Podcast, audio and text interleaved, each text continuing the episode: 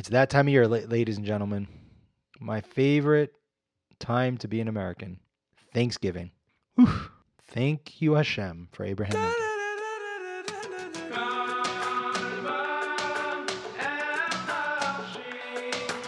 Welcome to Consciously, a podcast focused on honest conversations for regular people seeking spiritual growth. Here's our host, Menachem Poznanski.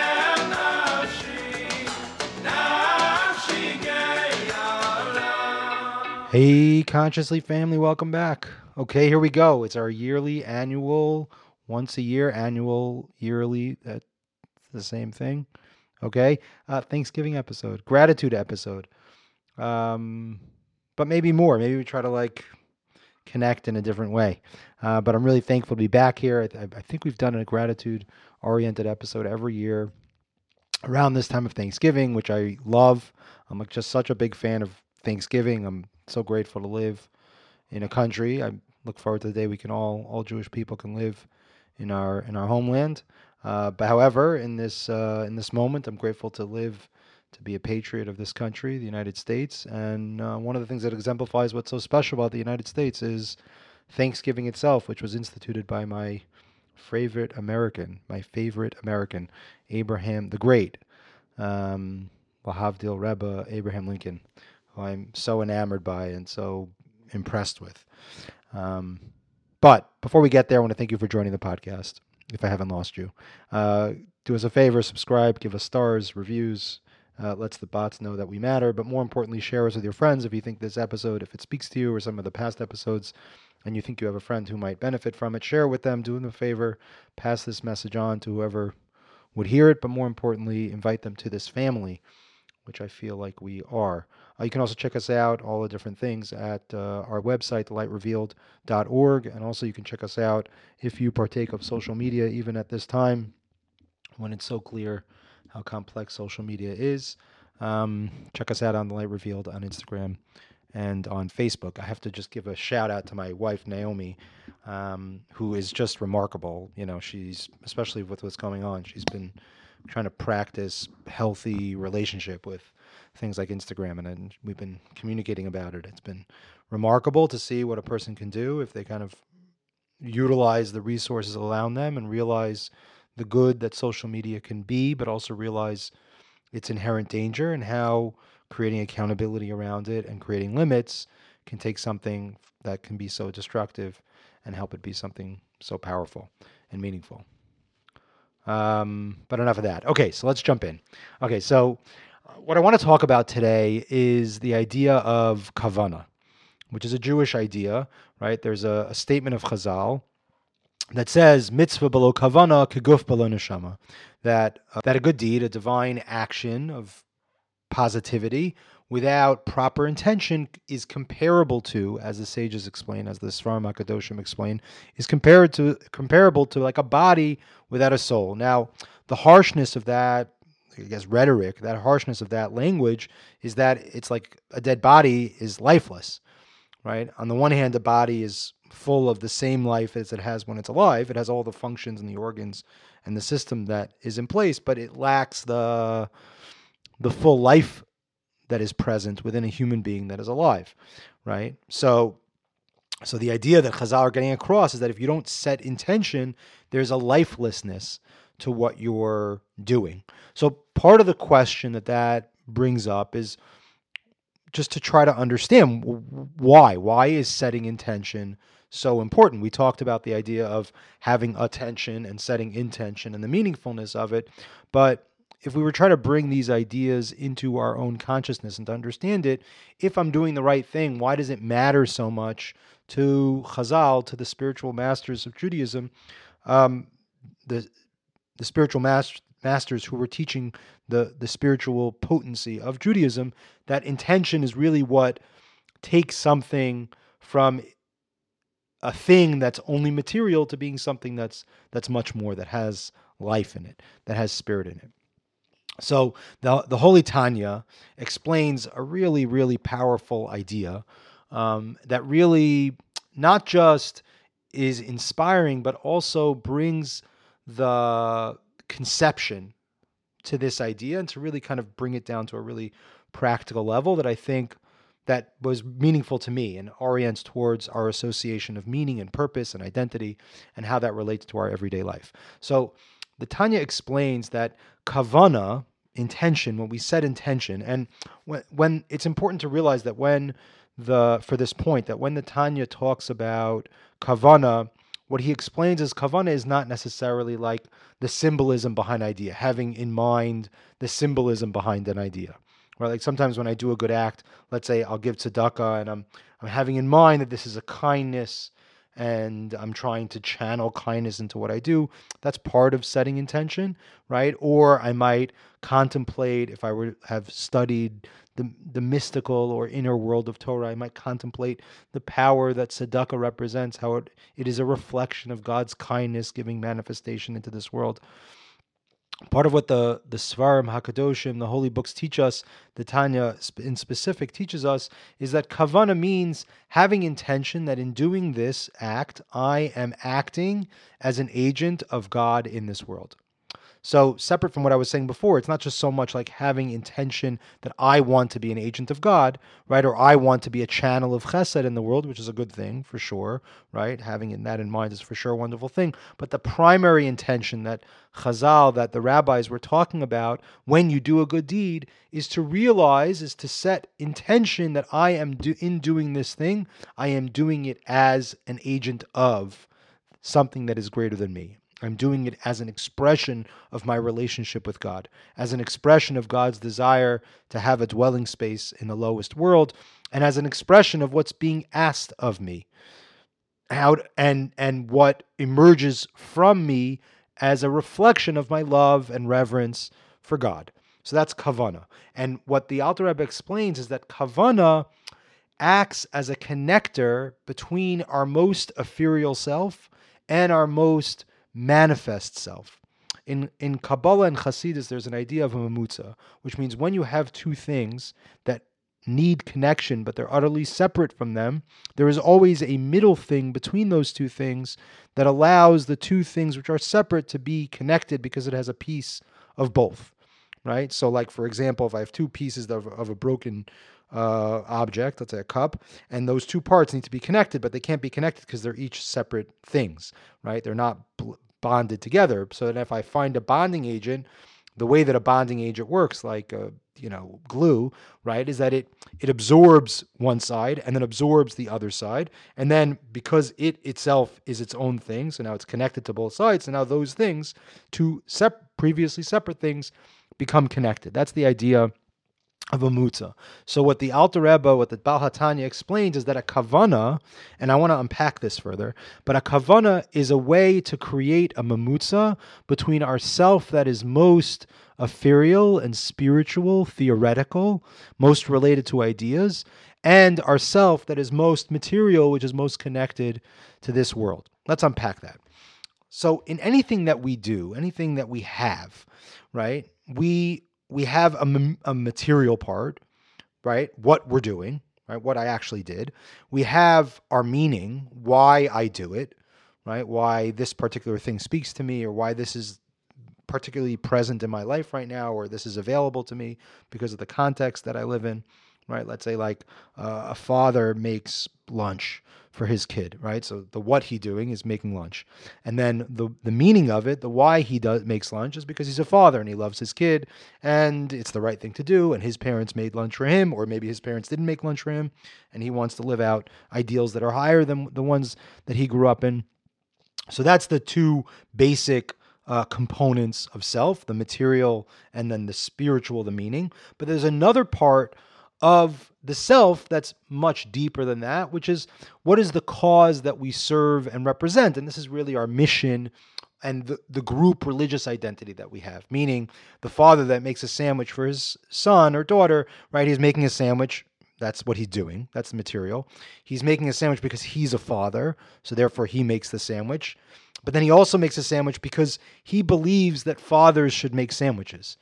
That's part of his philosophy of life. He is part of the group of people that believes that parents should enrich and take care of their kids. And then, even more by extension, if he has a faith based orientation identity. He believes that that's what God wants from him. God gave me this child, and what he wants from me is to love that child and to give to that child and provide for that child, right? Or he has maybe it's not from a religious context, maybe it's more from a humanistic pros- uh, uh context. So, like, well, I'm going to make my son lunch because I want him to make his son lunch, and I want him to make his son lunch to carry on humanity for the goodness of humanity. The point is, is that there's my material self, how I'm manifesting in the world practically. There's my meaning-oriented self, which is like the why of why I do it, and then there's the cause that I serve and represent, my sense of missionhood, the way, the the the aspect in which I am part of a group and or religion, right, as an identity, or also a adherent to a particular set of principles right? So let's unpack further these parts of ourselves, right? So the first part, the material, represents who we are in terms of how we are actualized in the material realm of existence, right? The concrete impact we have and how we interact with others, making a sandwich. The the meaning oriented part, the, or the soul oriented, our spirit oriented part, is who we are in the sense of the good and purpose we carry out practically and how that serves our own sense of purpose and meaning, right? Meaning, like, I want to be a good father. I aspire to be a good father, so therefore I'm going to make the sandwich, right? You think I made sandwiches this morning? I didn't. Okay, but whatever, whatever, whatever reason that example popped into my head. The last piece is who we are in terms of how we represent and actu- actualize the purpose and mission of a higher cause, the role we play as part of a cause that's greater than ourselves, right? Let's say by fulfilling the spiritual principles that we ascribe to, by fulfilling the spiritual principles that our parents passed down to us, that tradition brings us, and by carrying out principles that God gives us. Did I say that already? Right. But anyway, you get the point, right? We become the, the the flag bearers of a cause greater than ourselves. So why I do the thing is because I make the sandwich because I made the sandwich, right? That's I'm a physical being that made a sandwich. And then I make the sandwich because I want to be the person that makes a sandwich, which is connected to all these things are interconnected one to the other, but they're kind of three categories or three expressions of self. But the reason why I believe that, or in addition to the fact that I believe that, part of what informs that is that I am part of a of a of a of a of a group, of a missionhood, of a of a of an ideology. Right? I have an identity that relates to the group that I'm part of, or the cause that I'm part of, or the higher power that I serve that tells me to do this. And therefore, when I carry it out, the, the purpose of that is not just that it's my group, but that when I carry that out, it's not just me doing it. It's now the group doing it. Meaning, when I carry out the mission of God, I am part of as the Lubavitcher Rebbe framed it, I am part of the Tzivas Hashem. I am part of the army of God. I am part of the Jewish people, right? So when I do good deeds, right, the whole idea of, let's say, like Kiddush Hashem. The whole idea of a Kiddush Hashem is that I do good deeds. I represent something more than just myself. It's not just that I'm impressing other people, but that as an agent of that, I represent the greater good. Like in the rooms of recovery, for the listeners that are oriented there, sometimes you'll hear in the rooms of recovery people say things like, I might be the only big book that that person ever meets, the big book being the primary text of the 12 steps. So if I want to carry the message, which is the 12th step, right, carry the message of recovery, right, that person might not need to read the big book or have access to the big book or want to read the big book. But if I exemplify the spiritual principles of the big book, then I am in nature carrying that message, which is carrying out my role as part of a 12 step program, which is vital for the person's well being, for the recovered person's well being. Okay, so that's the ideas, right? So we have who we are in our material selves, we have who we are in the sense of the, the purpose and the good that we want to carry out, and then who we are in the sense of how we represent and actualize the purpose and mission of a cause that's greater than ourselves.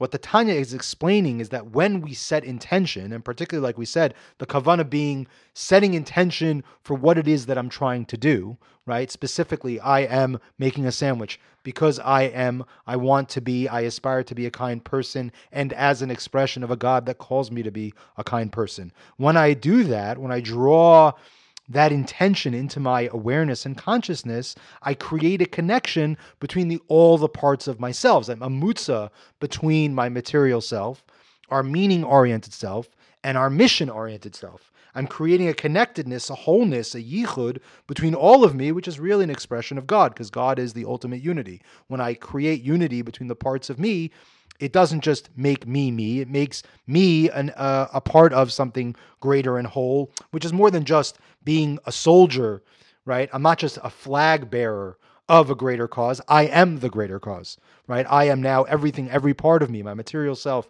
my spirit, and also the way in which I aspire to be part of a power greater than myself all become unified. And the intention, the setting of intention, is what gives that life. Again, that's why Chazal said, uh, guf uh, mitzvah b'le kavana guf b'le because when you're only doing the physical mitzvah itself, you're only manifesting the material part of yourself. So it it lacks truth because it's not all of you right? That's what chazal is saying is that you're not you're not expressing all of you in this action. You're limiting the action to only a piece of you. But when you set intention you're allowing that thing to have true life meaning to be an expression of your life your material life your meaning your spirit and as well as your sense of missionhood okay so what does this have to do with gratitude and thanksgiving okay so i'll tell you this right the problem that comes up is what do we do when we're cut off from the intention? What do we do when we feel disconnected from any of those things, from our sense of connection to our overall missionhood, the group that we're part of, or disconnected from our own sense of meaning, or even disconnected from our own physical selves, like, like when we're feeling disassociated from our manifest reality? What do we do? Like when the hustle and bustle of life takes us away from even thinking about what's going on, or even more painfully, when the challenges of our complex reality disconnect us from our truest intention, leaving us bruised, battered, cynical, and pessimistic. When we look around the world and it seems so negative, it that cuts us off from all those different parts of ourselves, and we end up being kind of floating around. We have our material self, we have some semblance of our of our mission or our purpose, and then we also think, feel like we're part of, but we're not sure what we're part of. It can feel very very disorienting. So how can we reconnect ourselves with ourselves so that we can then set intention and act in good grace as a reflection of our whole selves? And the answer to that is gratitude, it's thanksgiving.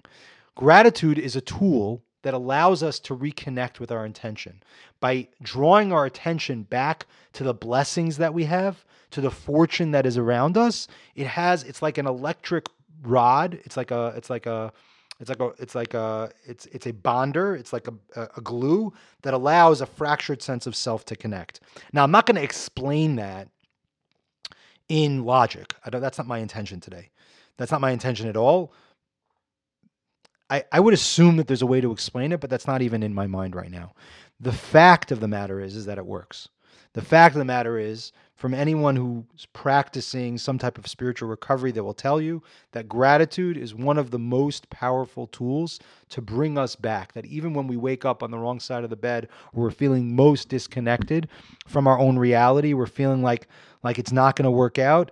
When you sit down and write out a list of gratitude, it just has an electric value, a, a beautiful thing. I want to just give a little bit of a shout out. I was unfortunate, as I've told the audience before, to daven in KMH, which is the uh, the shul in Lawrence of Yossi Zakatinsky, uh, the Rebbe over there, and and a big part of the chevra over there the Thank You Hashem chevra, particularly the Bloomstein brothers and their and their crew. And I'm very, even though I was I was like many people, somewhat cynical about Thank You Hashem for a long time. I've I've come to like be utterly enamored and overwhelmed by how awesome they are and the good that they're doing for the Jewish people.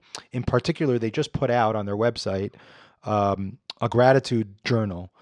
It's a journal for for particularly rooted for a young person, and it makes the process of gratitude. They showed it to me. They brought it over to me because they know that I'm very enamored by all this stuff. It's part of my book.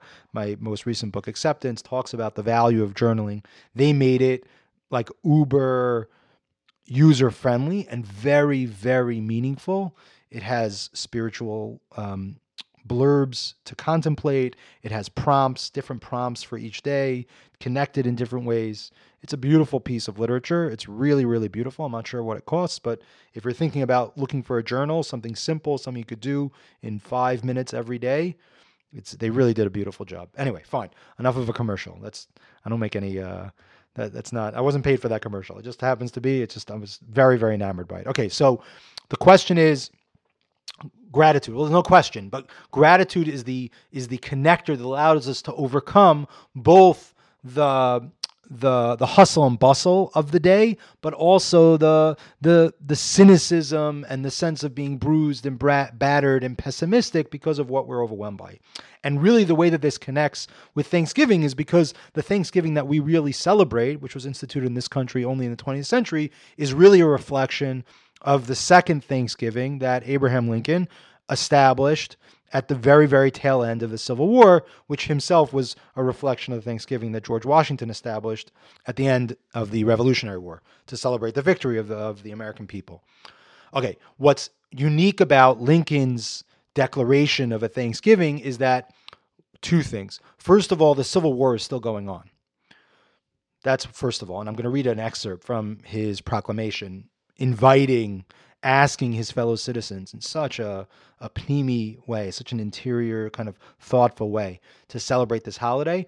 He is, it's, the war is still going on. There's still tragedy going on. And he, um, he also speaks to all Americans. He's very clear. He's not just speaking to those who are adherents to the North, but rather all Americans, even those who he sees as his enemies in the conflict that surrounded the Civil War, but who were his um, allies in the sense of bringing to fruition the American experiment and dream, right? Which is remarkable. And what Lincoln talks about is the utilization of gratitude to reset ourselves to not be focused on what's wrong with our lives, but rather to be focused on what's right in our lives and then drawing us towards the awareness of our blessings and the way in which we are agents of a cause greater than ourselves. So he writes this. This is just a piece of the proclamation. It has seemed to me fit and proper that they should be solemnly, reverently, and gratefully acknowledged as with one heart and one voice by the whole American people. I do therefore invite my fellow citizens in every part of the United States, and also those who are at sea and those who are are sojourning in, foreign, in foreign lands to set apart and observe the last Thursday of November next as a day of thanksgiving and praise to our beneficent Father who dwelleth in the heavens. And I recommend to them that while offering up the ascriptions justly due to him for such singular deliverances and blessings, they do also with humble penitence for our national perverseness and disobedience commend to his tender care all those who have become widows, orphans, mourners, or sufferers in the lamentable civil strife in which we are unavoidably engaged, and fervently implore the interposition of the Almighty hand to deal the wounds of the nation and to restore it as soon as may be consistent with the divine purposes to the full enjoyment of peace, harmony, tranquility, and union. Now, the reason why this excerpt is so powerful to me is that he's talking to people that objectively would seem to be his enemies. And he's drawing into awareness that while there is suffering that goes on, and while in many ways all of us have made mistakes, all of us have our sins, we can reconnect with the fact that we are the benevolent, we are the recipients of the benevolence of a higher power of a God that gives us the blessing of what we have and hope that in doing so, in reorienting ourselves to our sense of missionhood, to being part of a cause greater than ourselves, bring about opposite in a way that you would assume a sense of peace, harmony, tranquility, and union to a nation that it was far more fractured than even what we're seeing around us, even for those of us who feel so overwhelmed by the fractured nature of the reality that we live in. So, Thanksgiving, gratitude, is the point by which we reconnect. It's a tool that allows us to reconnect to humility and to the sense of connectedness to the mission that we have and the way in which we can carry out through, as he says, um, through bringing awareness and kindness to the widows, orphans, mourners, and sufferers, right, of, of the people that are suffering, right? So, meaning by acting out good cause in material action, but also by connecting to our higher uh, the cause that we serve and the the ideals that we personally strive to that allows us to reconnect with our own truth which is will be the healing which will be the the medium through which healing will come. And i think there's tremendous wisdom in this and i wanted to share that with you. It's that simple. So uh, so this thanksgiving i want to invite every anyone who's participating or not participating in the way that Americans celebrate, because I don't think it's about that. I don't think you have to eat turkey uh, or watch football in order to celebrate this, but just to take pause to anybody who's he, both here in America or those living uh, overseas to take pause to the idea that no matter the darkness that we see around us, we, through acknowledging the grace that our lives are full of and the benefit that we have to be agents of God's glory, we have the opportunity to reconnect with our truest self and to harmonize ourselves more than with other people, with ourselves, to bring all the different parts of ourselves together and to be expressions of one truth, not as fractured as we often wake up. Uh, wishing everyone a happy Thanksgiving and uh, and more importantly, uh, wonderful, amazing, beautiful Shabbos, and most importantly, uh, a dream and a wish and a blessing that uh, we should come to the ultimate Shabbos, um, Yom Shekulah Shabbos, with the coming of Mashiach, whatever that means to you, or whatever that means to me. Okay, have a great day.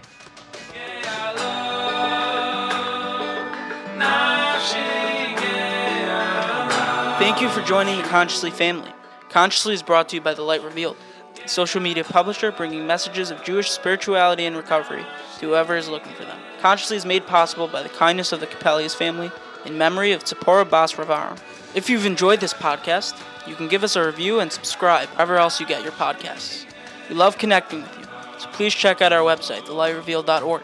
Feel free to email us at thelightrevealed at tlrfamily.org. Our producer is Mordy Schwartz. Our social media content team is Zoe Poznanski and Tahilo Nasanian. The assistant to the regional co-host is Shmaya Honickman, and our music is by Eitan Katz featuring Zusha. Thank you for joining, and we wish you the most blessed day in only revealed ways.